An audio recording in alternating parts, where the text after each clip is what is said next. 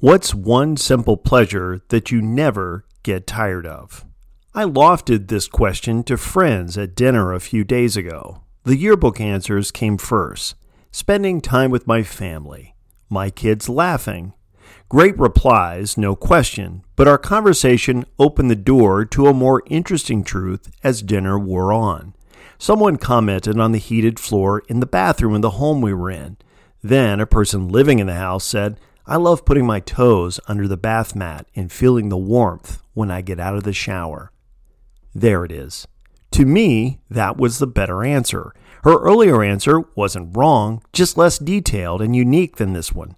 This one spoke of a reliable moment of joy that seemed personal and well thought out. And then I thought, why don't we talk about these things? Why are we shy or reticent about them? Why do they seem frivolous? Hearing about toes under bath mats beats 99.9% of everything people have been talking about over the last three years anyway. Is joy allowed? Adults who exhibit genuine joy are often dismissed as childish or too feminine or unserious or self indulgent. So says Ingrid Fetell Lee. What would she know?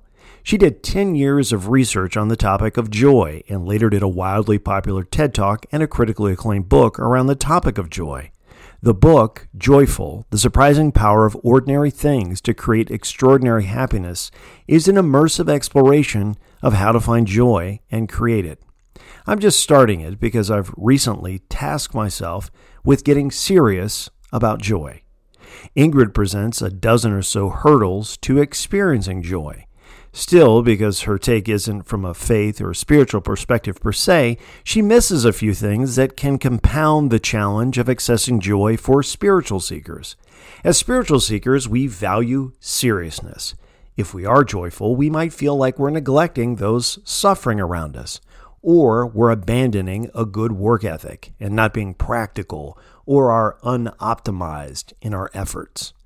We also see joy as something to be earned or should only be a reward for right behavior, a job well done, or if we've maintained our diet for the day.